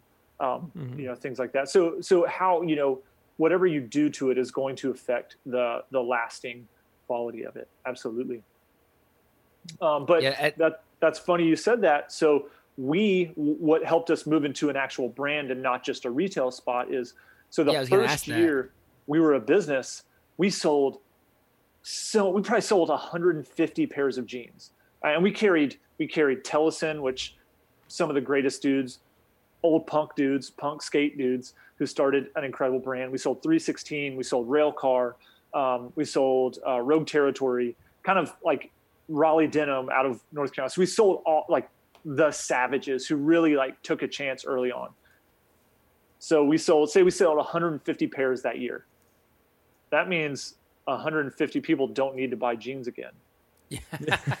you know, the next year. And then maybe, unless they want another pair, maybe the next year.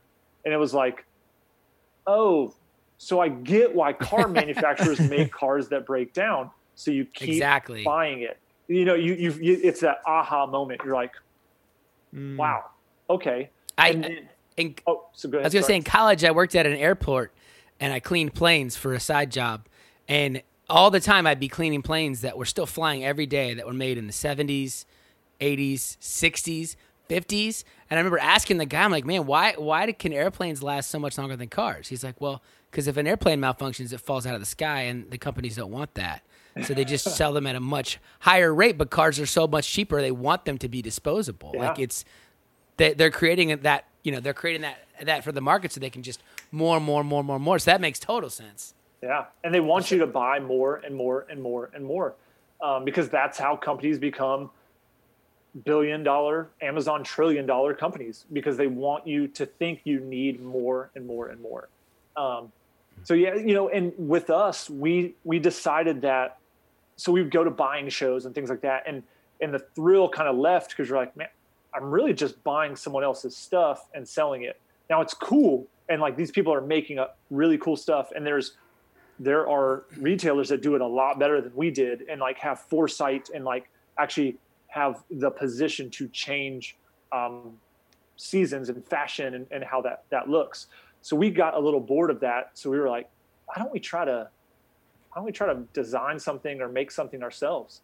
And um and so we made we designed a a, a button up shirt. Uh, we spent so much freaking money. Um, when we first wanted to do it we were like okay growing up, we grew up skateboarding.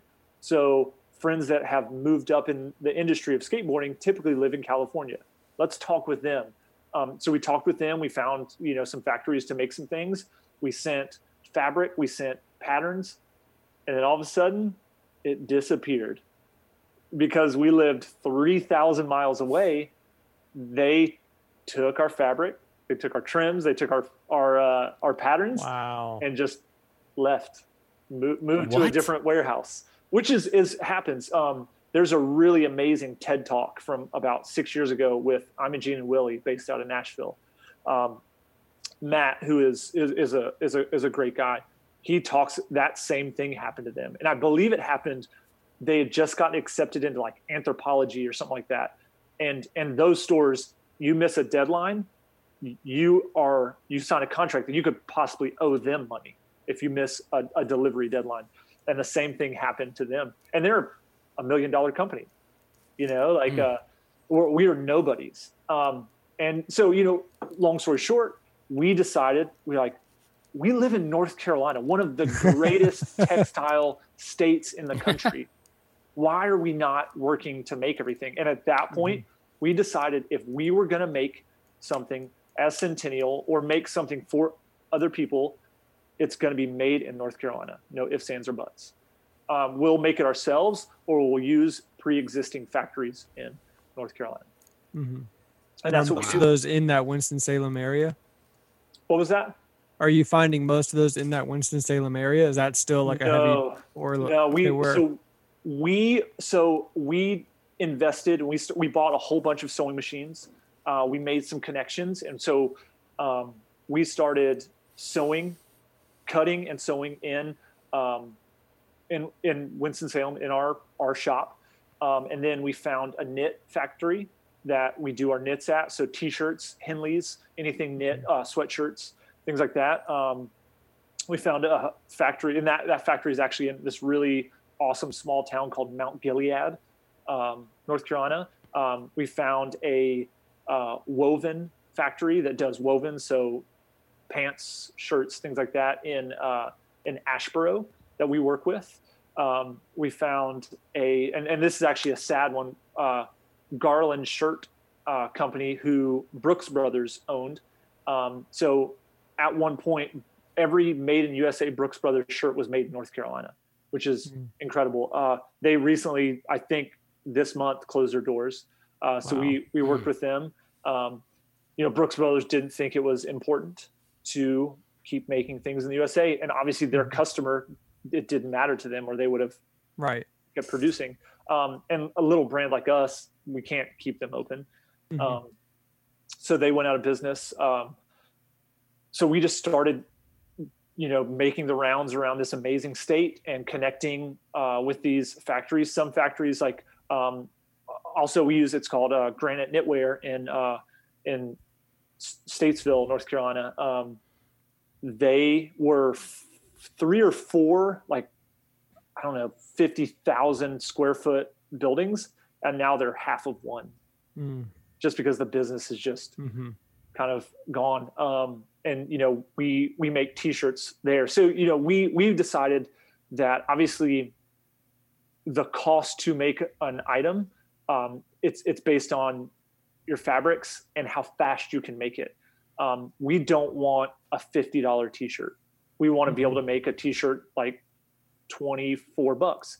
So Mhm. it's for us cost wise it's better to make a lot at one time so we work with pre-existing factories to Mhm. make our t-shirts um, and dye them and, and things like that uh, for our button-ups they can be a hundred plus dollars so we cut and sew them uh, single needle one by one um, in winston-salem um, and Wow. you know so you know and, and it brings so we, we make pennants we make flags we make aprons we you know Mhm. anything pretty much that is a garment or an accessory we can we have made can make or do make Mm-hmm. Are you guys making masks? uh, we are actually yeah Yeah. um, we and and some people will probably um, think this is really stupid. So we, decided at first not to make them um, because i think a lot of people thought it was a get rich quick Mhm. thing. And with having my wife in the medical field um i felt like it was kind of cheap. Like and and that's a really stupid thing. I, I, I it probably is. But i was like you know what? There are people that can make these better than we can and they should. We let let's kind of step back um Mhm. in doing it. We we decided later on that actually it it helps um keep the factories rolling. It helps our business keep churning because like every single business we saw a hit. We um in 2018 um, we started getting a lot of requests for private label manufacturing. So making things for other brands or people um, or even people that were just like i want to make something.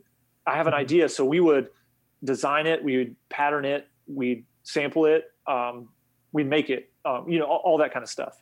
Um, and so in 2018 we decided to um, centennial trading company kind of moved into three working parts. So centennial now is um, is a manufacturing side. So we make things for other people um, Mhm. other businesses um, you know we, we've done stuff for wake forest university making really cool pennants uh, we, we did uh, these some uh, awesome pennants for the avett brothers uh, a couple years ago. That was that Oh, were really fun. Um, but um, so centennial has turned into a, a manufacturing side. So um, when we started making stuff in north carolina nobody wanted to talk to us because it, it's an inside you know secret club society because Mm. everyone's afraid because the the pie is getting smaller and smaller so Right. your pieces are getting smaller. They don't want to share. They don't want to tell you how to do it or anything like that. And um but one thing that we realized is a lot of these factories had like um so a, a, a knit factory that makes t-shirts. Okay they're like okay our minimum because they're used to in the in the 90s they would do a million t-shirts a year for Hanes. Right. that- they're not getting those anymore but it's when you set your business up to sur- only survive off you know one customer has to do a million this other customer has to do a million you know you can't scale back because you know you're like we, we can't keep open if we do these small orders Mhm. because they're not thinking well let's just get more smaller orders. They're like we do you know. So um we had to slowly meet and there's some factories that we worked with it took us a year and a half before they would even sample for us. It was just going in there meeting we would bring we would show up and bring krispy kreme donuts to to the the people in the office just to try to like get them to like take us serious and talk to us Yeah. um you know back People in- would think that you that you learned that like in business school, but I'm gonna bet you learned that in youth group because we get taught in youth group the way to get people to pay attention is is bring donuts or pizza. Is donuts? that's true. Actually, Like that's a that's a church kid tat like that's a church kid tick, trip right there. Nothing A says of- I'm serious like a Krispy Kreme, you know? a hot now. Hmm. but you know, a lot of it goes back to the hardcore scene. You know, you make connections. Think of all of our first tours. How did Yeah. we do it? We made this friend who told us about that friend, and we we made those connections. And those first tours sucked. The second tours didn't suck as bad. The third tours were kind of cool. You know, and we played the the touring game. Like we went in, they laughed at us you know, we came back. They didn't laugh at us. They kind of talked to us a little bit. We came back. We brought donuts. Then they actually sat and at least ate the donuts, so we can kind of give our spiel. Um, so it it you know I I talk about this all the time. Like I dropped out of college after two years to join Beloved. Um, Dusty dropped out of college. Joe dropped out of college. Matt dropped out of college. Josh didn't even finish high school Finish. yeah like and it was we got we cut our our, our teeth on the road and that has helped me through everything through centennial growing centennial going the ups and the downs uh, the low points the, the really high points um, and I, I, my also my full-time career has helped me move up uh, in certain out, um, areas because it's that work ethic that you get Mhm. from being in a band that's doing it yourself.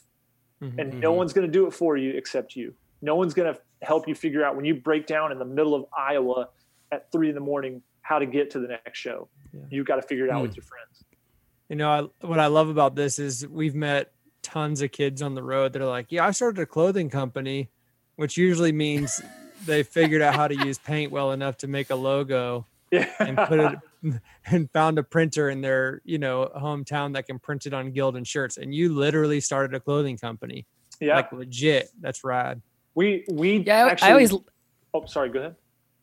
I just gonna say I always laugh at kids like I started a clothing company. I'm like, yeah, like you probably just printed a T-shirt. In which case, my Epic has been a clothing company since our second month of You're a existence. a But- company. But then, but and but it's so funny that when you started it, like you started it with jeans, like because I'd be like, okay, that's a clothing, that's a clothing company. That's clearly a clothing company. Yeah. Like, do you take up this? Yeah, go ahead. we, we didn't print shirt t-shirts like graphic t-shirts for years because we were afraid that we wouldn't look legitimate. Mm. you know because all the people we look up to and still look up to Tellason, 316 um real like all those those brands uh railcar um they started from nothing and learned along the way.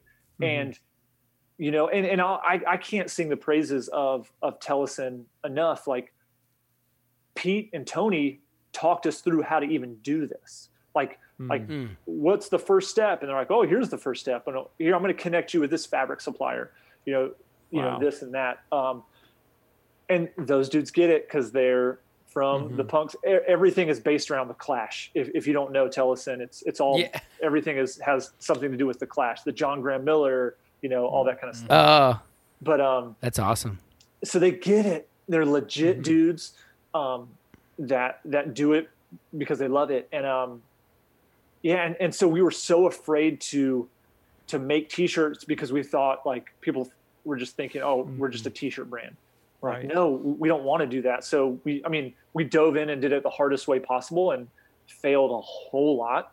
Uh but in just like in life the you know the more you fail and keep going the the the the harder you're going to get and, and the more you're going to learn and the better you're going to be and the more you can teach someone Mhm. and that's what life's about you know Failure on. failure on dude. absolutely As we uh, as we start to kind of wind this up, you you talked about the what Centennial has become now. What's the other? What are the other two parts? oh yeah um, so um, the other two parts one is called uh, salem stock and that will be a little bit more um, kind of classic menswear um, you know button ups chinos things like that um, and then another side will be winston workwear which we um, are working to just create straight up workwear.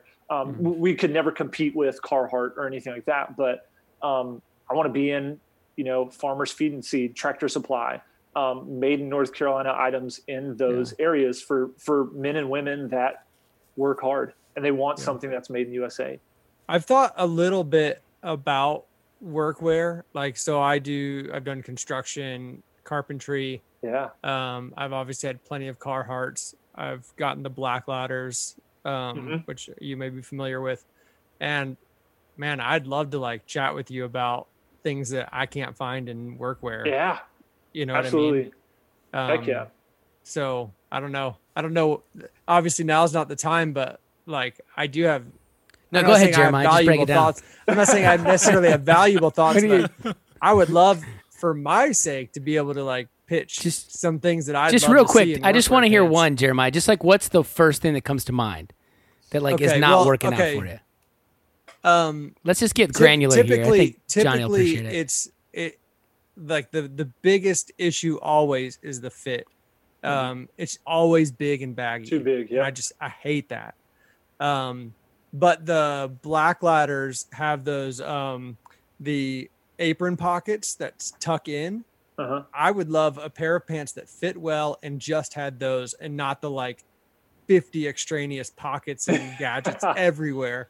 Like are just a super simple but one extra function uh, that fit well and um and I I do love stretchy pants uh but I I, I understand that Stretchy that's not- pants. it's just not going to be as durable. You know, there there are some there are some brands that are doing it, and you know, technology has to move. You know, um, technology is a good thing, and you know, if we can, if they can make durable and functional, that's the perfect world, right? Like, right. um, so there are some uh, some brands doing that. Carhartt's doing some cool stuff. Filson's doing some cool stuff. Yeah. Uh, I mean, Filson is they're the OGs, like they're the cream of the crop. Yeah, there's no way I'm is. This is a wearing Filson any of shirt. any Filson yeah. stuff to work Yeah. though. You know what I mean? Like nobody nobody can really wear Filson to work, right? I mean, I mean, guess when I you, mean, look at their can. dry Yeah, cloth you definitely their, can. their wax cloth, I mean, that stuff is like it's literally tough. I as know I'd just be nails. That's all my to, dude. like, that's all my to it. jackets, Jeremiah, are Filson wax. I have soy wax and I have. Right? No, they're sick. The I'm talking wax. about no, no, no. I'm saying You can wear those to like they'll do anything. They're like you can't. I'm sure they will, you can't like destroy them. Nate, do they make stretchy pants? no, no, none of that's it's stretchy. wants. It's all not stretchy. um I'm just no, dude. Well, well, uh, I'm just saying like they may not ruin, but you'll get paint on them or whatever, and Yeah. like that's like it makes you sick to think of like, oh, this jacket. It's hard to think of that as a work jacket. I feel you. Yeah. you know, um, because of the cost. Now you, Nate, have gotten them for great deals, and it might change my perspective. But like, if I'm sending, I, j- yeah, I just get them. I mean, there's that outlet. thirty dollars on a jacket, I'm like terrified to get anything on it. You know, well. I, I had two last quick questions. The first one would just be like, how is all the businesses like weathering the coronavirus? Because I know that's been real big for small businesses. Yeah. I, I mean, it- I mean, it's it's hurting us absolutely. Uh, you know, the good thing is we have careers outside of that. It is a somewhat of a passion project. Um, Centennial, we we've actually been kind of left to uh, to dry on a couple projects that we produced for people, and they was like, I, we can't get it, we Mm. can't finish it, and it was like, Mm. oh, well, we'll figure it out. Um, So we have to take the hit. yeah, we have to take the Is hit. what, you know and, but, but that's but you know that's happened to a lot of people um, and it's going to Mhm. happen to a lot more you know the the next three to six months are going to be rough for the us and for small businesses in the us um, and you know so for us it's it, it's a bummer but at the same time we're we're not so big that we can't be agile. Um, and that's always been something for us is um, you know we've had to pivot so many times not pivot on on vision or quality but just how we get to that end goal right. you know? So my last question would just be like for uh, for someone who's coming awake to the like the impact, the negative impact of like buying disposably and now wanting to be like more aware. It's such a wide world. Like where would you say is a place to start?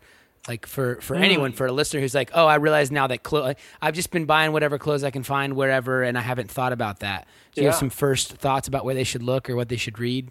first i think um, look at because so look at what your personal style is um, every every style has something that can be a right foot in that. And you can look at stuff like streetwear. Streetwear was one of the first. A lot of people don't like to talk about it because it's not as cool anymore.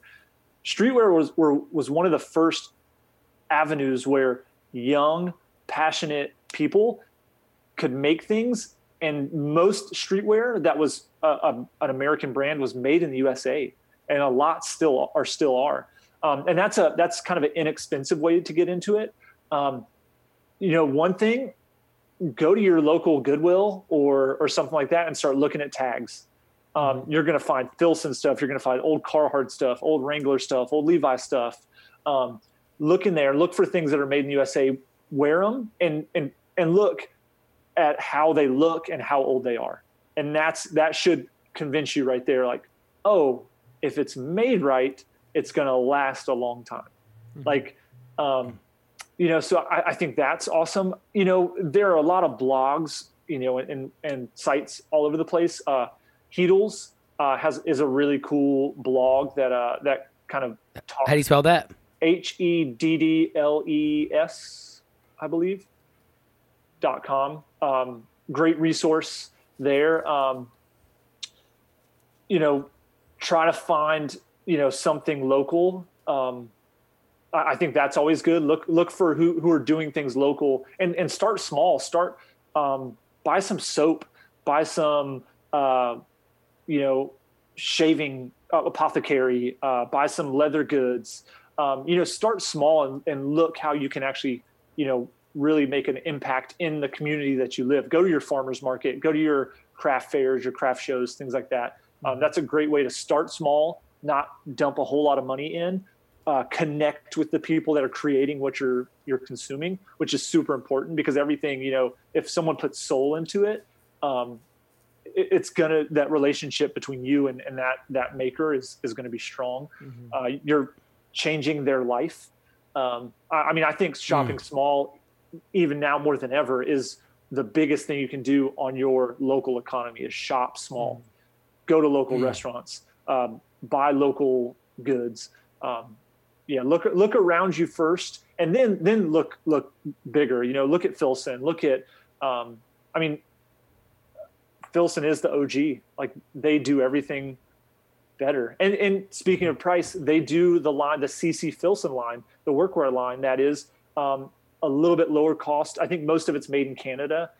Um, our brothers to the north. Uh, so, uh, but it's uh, yeah, you know, I always tell people to look local first, as much yeah. as possible. That's and is your stuff available now? Like, is your online store open? Uh, our online store is not. Uh, Salem Stock and Winston Work will be launching. We were going to do a spring launch. COVID happened, uh, so it'll be it'll be a fall launch. Um, are they? Are you okay, guys cool. on social with that stuff? Can people uh, find uh, that to keep up with it? Or yeah, we we have Salem stock um, and um, Winston Workwear and Centennial is on, but they will kick back up once the launch happens.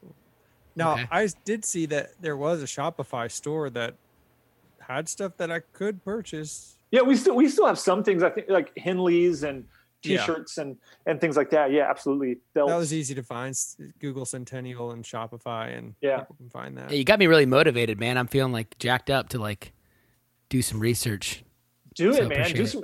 It. it all goes to like find something you're passionate about and do it. Don't talk mm-hmm. about it, and don't yeah. talk about starting a band. Don't talk about starting a, a a record label. Don't talk about starting a clothing brand. Don't talk about starting a restaurant, a family, mm-hmm. um, um, an, an activist organization. Don't talk. Stop talking and just do. Mm-hmm. Like mm-hmm. act. Sick. That's the well, mic drop right there. Yeah, yeah. no doubt. So Johnny, to close out all of our chats with uh with our guests, we do a thing called thanks, no thanks. Yeah. Just one thing from the past week or so that you're either thankful or not thankful for. Um, you can't do both. Yeah. You don't have to go first. We we'll we'll we'll all go first and let you uh Heck yeah. gear up for it. So, oh, you, you got one, Jeremiah? Uh, no, I don't. Nate, uh, sure, I could, I could go. Uh, I am thankful for the new Phoebe Bridgers record. It's great. It is. Oh my gosh! Great. Yeah, so good. It is phenomenal. It's Daggone, more of what so I wanted. It's exactly, yeah. So dude. Di- you probably knew when you were listening, Nate, and you heard the "I Know the End" song that like I was losing my mind when I heard that song. That one just yeah, that like- one's cool.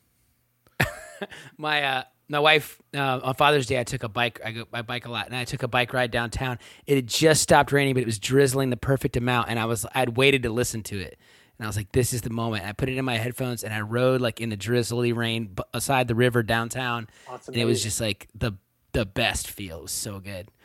Um mine would be I have so little good I could say about the government.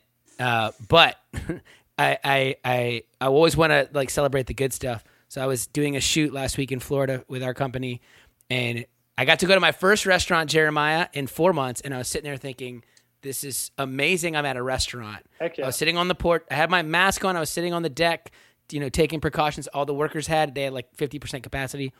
And then two days later, they announced that that restaurant had been shut down for having too many COVID cases. So my my You didn't get thanks is N- uh, no. So Friday morning, we got as soon as we found out, we got up and we drove to one of the testing sites. It's a drive-through testing site.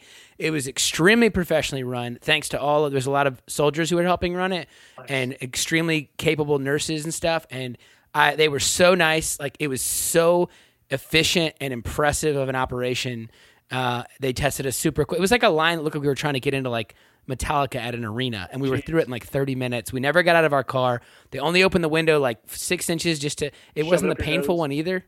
It wasn't that bad. They just like got the Oh, inside, nice. and I got I got results back in two days, and I don't have it. So I just I want to be r- cognizant, thankful to the government for making that efficient, and please yeah. don't cancel it. We need it now. So, Jeremiah, did you think of one? Yeah, I've got to thank you. Um, yeah, I'm going to do a thank you this week for uh, some customers that I had uh, over the past week or so. Um, they are a young couple who just purchased their first house, and it needed you know a handful of things done before they moved in, in including some like some pretty minimal uh, but totally like changed their kitchen around. Um, and they just loved every little bit. Like it was just so fun to work for somebody who who was just excited. You know what I mean?